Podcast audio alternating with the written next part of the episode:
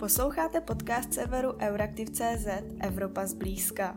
Tentokrát o samitu Evropské rady. Lídři zemí Evropské unie se tento týden sjeli do Bruselu, kde se v pondělí a v úterý 24. a 25. května konal mimořádný summit Evropské rady.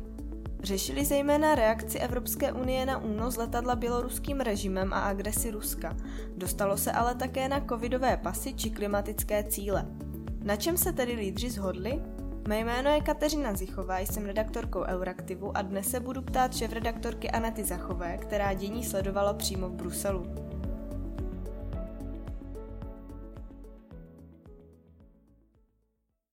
Jak jsem zmínila v úvodu, tak premiéři a prezidenti unijních zemí se tento týden sjeli do Bruselu na summit Evropské rady, eh, přesně tedy na mimořádný summit.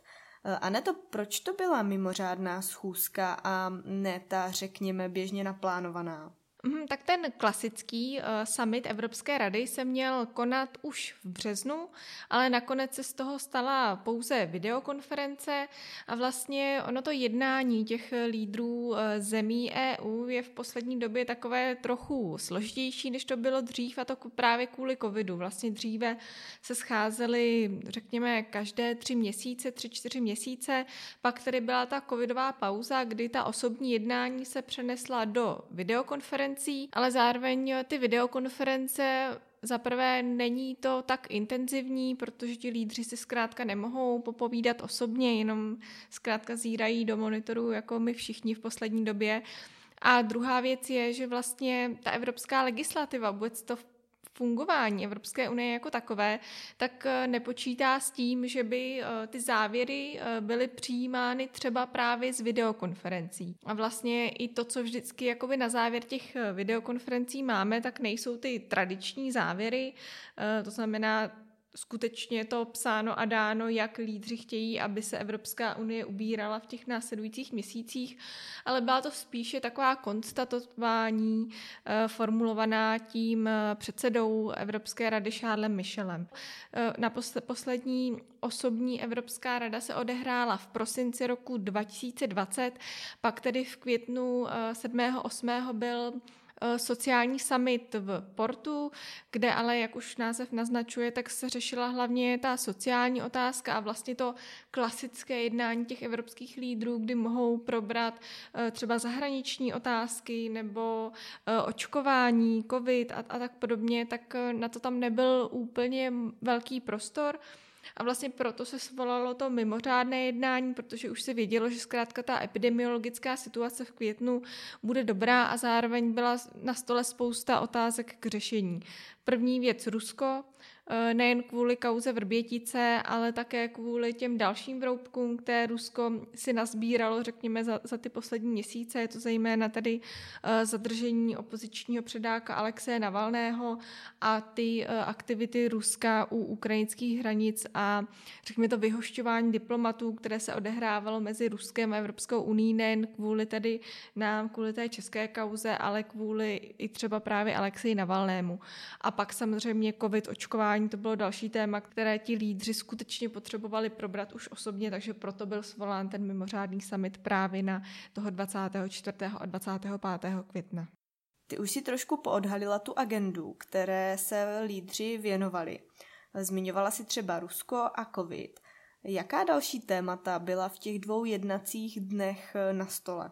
Hm, tak na poslední chvíli se do programu dostal ještě velice důležitý bod a to bylo Bělorusko, eh, respektive ten nedělní incident, kdy tady běloruský režim eh, v podstatě unesl eh, letadlo společnosti Ryanair, které mířilo z Aten do Vilniusu a kvůli tomu, že tady na palubě toho letadla byl kritik Lukašenkova režimu, novinář Raman Pratasevič, tak zkrátka Lukašenko rozhodl o tom, o uzemnění toho letadla v Minsku na místo ve, toho, aby tedy přistálo normálně ve Vilniusu.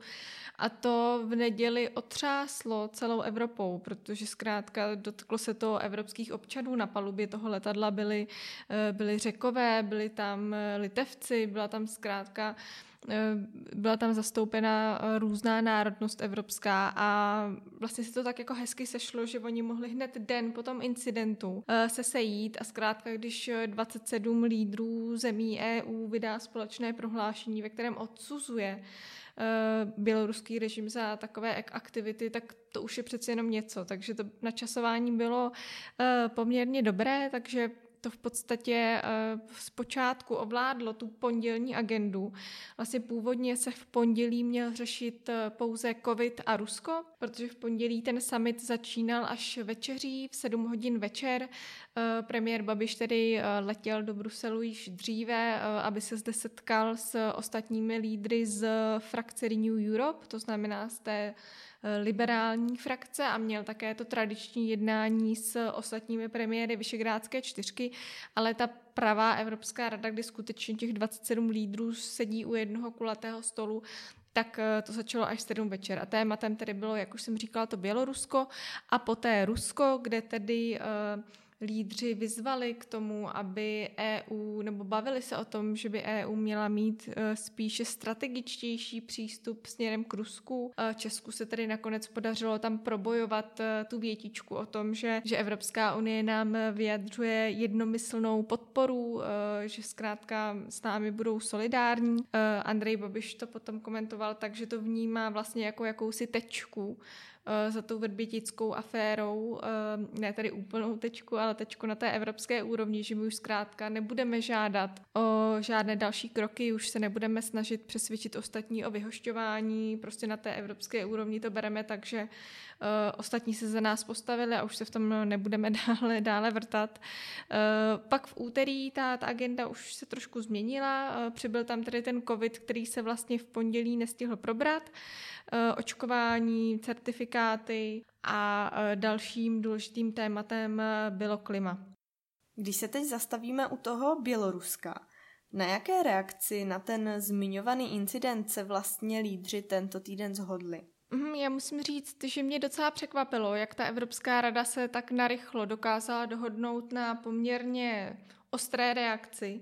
Eh, my už jsme vlastně v neděli viděli, že eh, někteří ti lídři, zejména z Pobaltí, které je velice citlivé k tomu, co se vlastně odehrává v Rusku nebo v Bělorusku, tak už přicházeli s různými návrhy, jak by právě ta reakce měla vypadat. A v podstatě ty jejich eh, výzvy byly nakonec přijaty. Shodli se na tom eh, všech těch 27 lídrů. Eh, oni vyzvali například Mezinárodní organizaci pro civilní letectví, aby okamžitě zahájila vyšetřování. Samozřejmě, že ta organizace by se tomu incidentu věnovala tak či tak, ale tím, že tady dostane impuls od všech členských států Evropské unie, tak je jasné, že to bude teď její prioritou. Pak samozřejmě vyzvali tedy pro, k propuštění uh, Ramana Prataseviče, toho běloruského novináře. Uh, požadují, aby byla zaručena uh, svoboda jeho pohybu. Vyzvali také radu, radu Evropské unie, to znamená ministry členských států, aby rozšířili seznam sankční, protože už nyní vlastně Evropská unie vůči běloruskému režimu uplatňuje sankce, tak nyní tedy chtějí, aby ten seznam těch lidí těch Bělorusů, kteří tedy, na které jsou uvaleny ty sankce, tak aby se rozšířil. To je další poměrně výrazná, výrazná věc, protože uh, na sankcích se musí vždy dohodnout jednomyslně ta 27. a v Evropské unii máme státy, které jsou, řekněme, opatrnější, když se má vyzývat k nějakým sankcím. Je to například Maďarsko, které udržuje dobré vztahy jak s Ruskem, tak Běloruskem.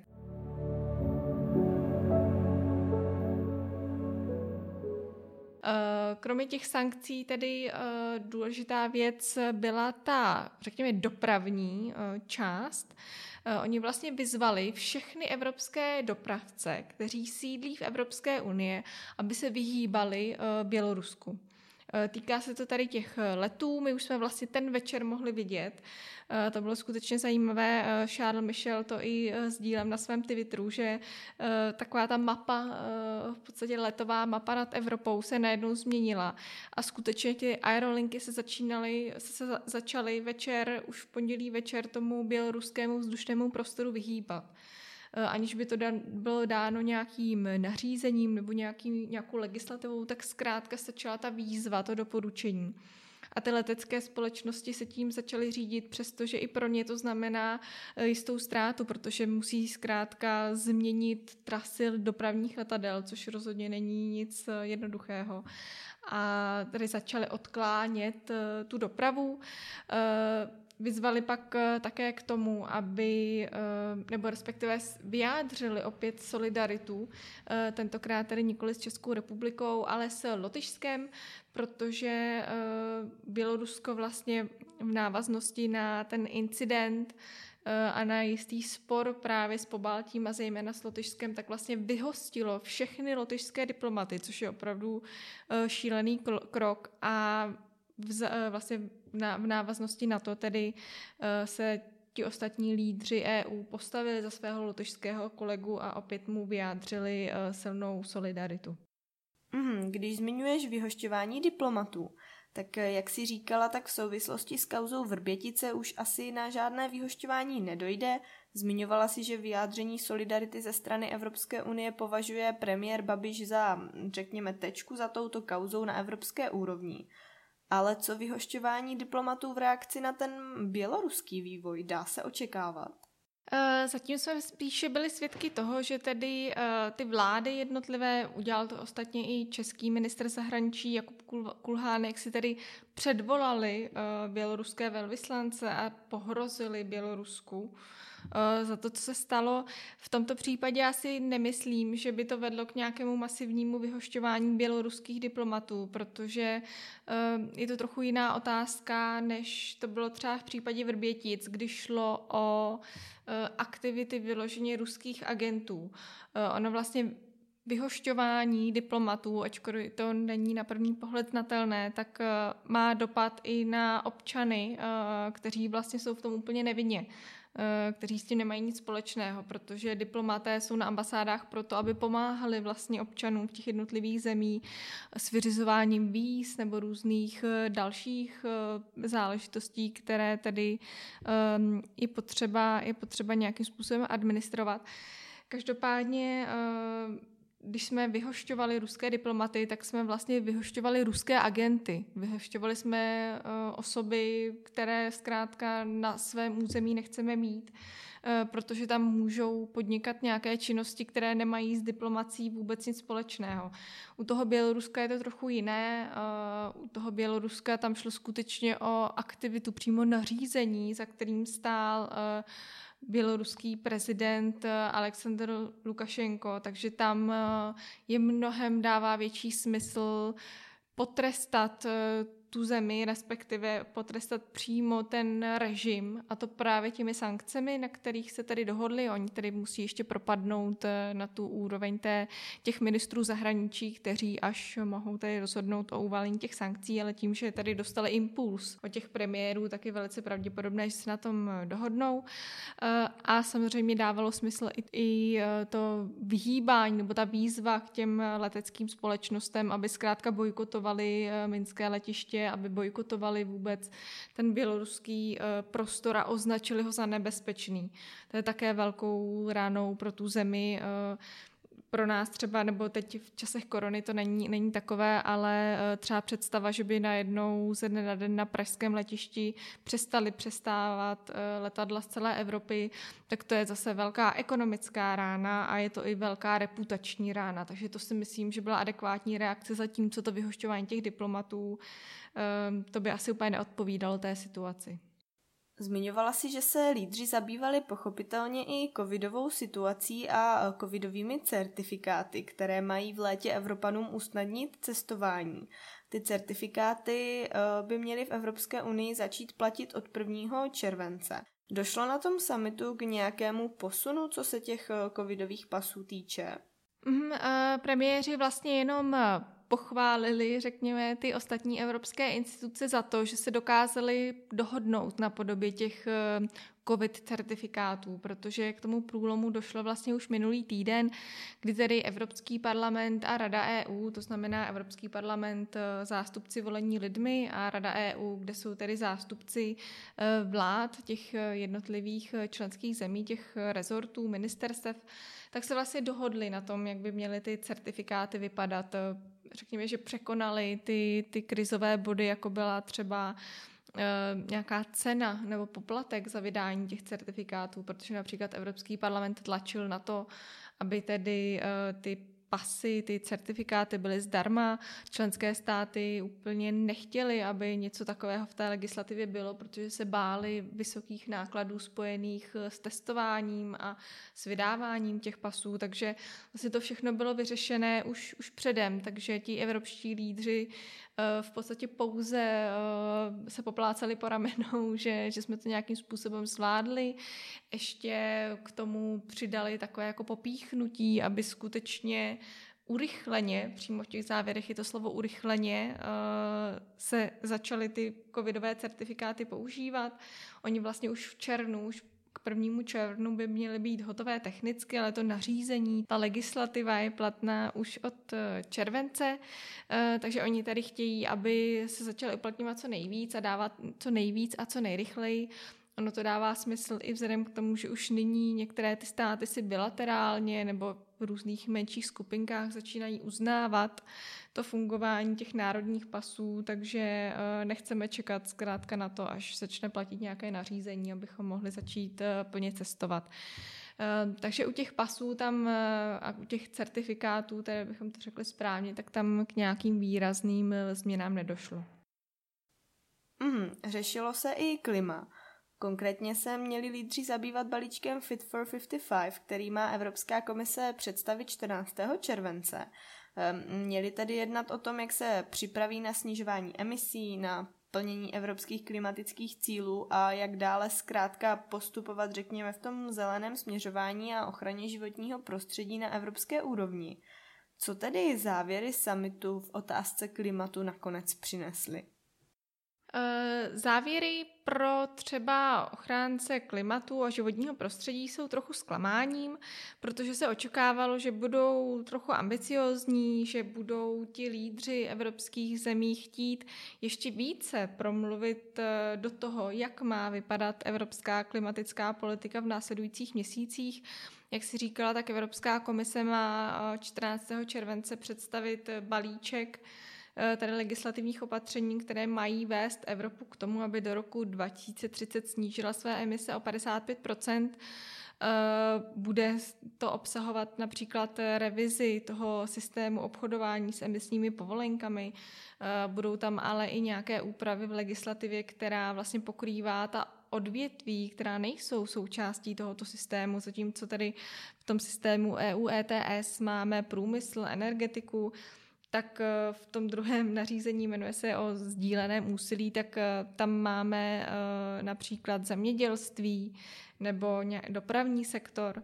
Takže je otázkou, co, co vlastně Evropská komise chystá a lídři měli vlastně včera možnost ještě nějakým způsobem promluvit do toho, jak by ta legislativa mohla vypadat, protože oni zkrátka dávají vodítka celé Evropské unii, včetně Evropské komise. Uh, ale tím, že uh, se vlastně k tomu více nevyjadřovali, uh, tak si tím trošku vlastně tu, tu možnost vzali. Udělali to zřejmě schválně, protože uh, bylo dost možné, že mezi těmi uh, členskými státy je hned několik zemí, které chtěly být více ambiciozní, které chtěly tlačit na to, aby i státy jako Česká republika, Rumunsko, Bulharsko, aby uh, byly více, řekněme, zodpovědnější, ambicioznější, aby více snižovaly emise ale uh, očividně na tom nebyla úplná schoda. Uh, proto radši ta další, řekněme, ta, ta, tu nástavbu, uh,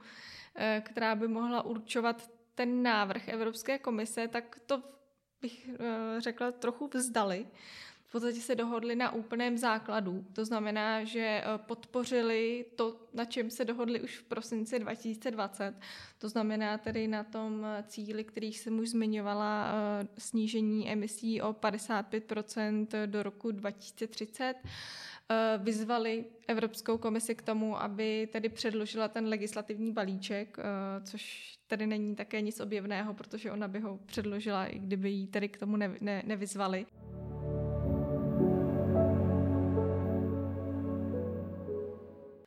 Co je trochu zajímavé, je, že po ní chtějí tedy, aby spolu s tou legislativou předložila podrobné posouzení dopadů. A to jak těch ekonomických, tak těch sociálních, tak i těch environmentálních. To je třeba hodně důležité pro tu Českou republiku, která vždycky trvá na tom, že chce ke všemu dopadové studie a nechce jenom proto, aby zkrátka jsme měli nějaká čísla v ruce a abychom byli chytřejší v tom, jak ta legislativa dopadne na nás, ale to i kvůli tomu, že ono v tom bude vidět, že skutečně pro Českou republiku splnění těch cílů bude trošku náročnější než pro ostatní a my pak máme, řekněme, lepší vyjednávací pozici uh, při vyjednávání nějakých peněz, uh, které tedy z Evropské unie mají jít na právě dosahování těch cílů.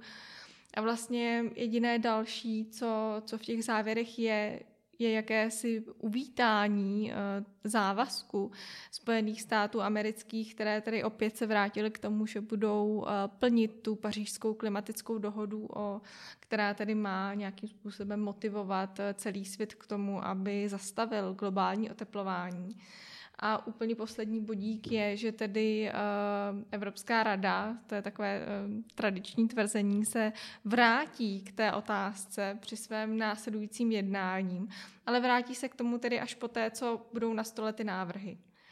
Uh, takže uvidíme, co, co přinese ta další uh, Evropská rada. Další Evropská rada se tedy koná už v červnu. Uh, nakonec ale Eh, ta klimatická agenda se zřejmě zařadí až na nějakou zářijovou, případně říjnovou Evropskou radu, kde už tedy lídři budou mít eh, na stole konkrétní návrhy od Evropské komise a budou se snažit vlastně je ještě třeba nějakým způsobem eh, upravit, promluvit do té jejich podoby.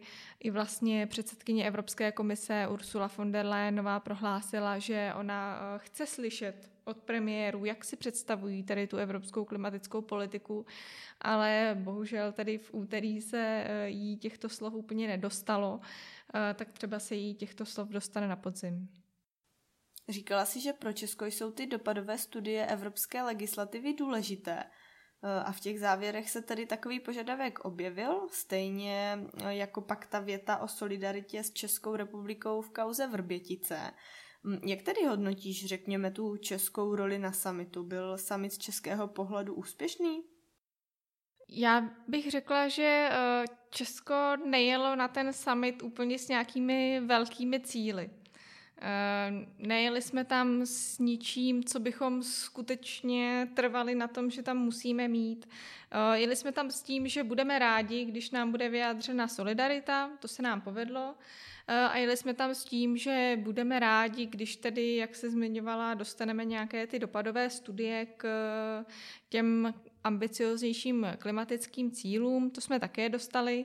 Eh, Česká republika teda ještě by byla raději, kdyby v těch klimatických závěrech bylo opět uvedeno Eh, takovéto konstatování, a tomu říkám věta o chudém sousedovi, eh, což znamená, že tedy eh, Evropská unie uzná, že některé státy jsou chudší, že mají, řekněme, větší tu emisní náročnost a že tedy ti ostatní by se na nás měli složit a, a pomoci nám, tak tentokrát tato věta se tedy do těch závěrů nedostala, ale byla tady v těch prosincových závěrech a tím, že ti lídři vlastně potvrdili opět ty prosincové závěry, tak svým způsobem i s tímto můžeme být spokojení. Takže eh, já bych ten summit hodnotila poměrně pozitivně, rozhodně se tam nestalo nic, s čím bychom měli být eh, nějak nespokojení, ale myslím si, že možná by příště bylo fajn, abychom byli trochu ambicioznější, abychom jeli do Bruselu s tím, že nechceme pouze vyjádření solidarity, ale že chceme vyhostit ty, ty další diplomaty, že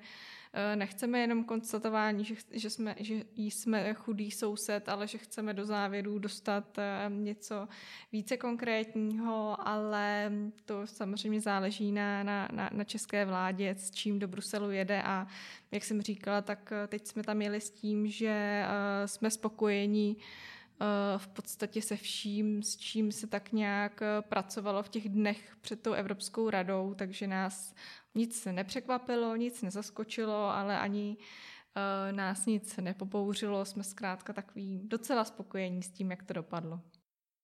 Na závěr ještě zbývá dodat, že v Bruselu došlo i na českopolský spor ohledně těžby v polském dole Turov a na toto téma se můžete těšit v další epizodě příští týden ve středu. A nyní už se s vámi redakce Euraktiv eh, loučí, děkujeme, že nás posloucháte a pokud Evropu zblízka posloucháte rádi, nezapomeňte ji doporučit svým kolegům a známým.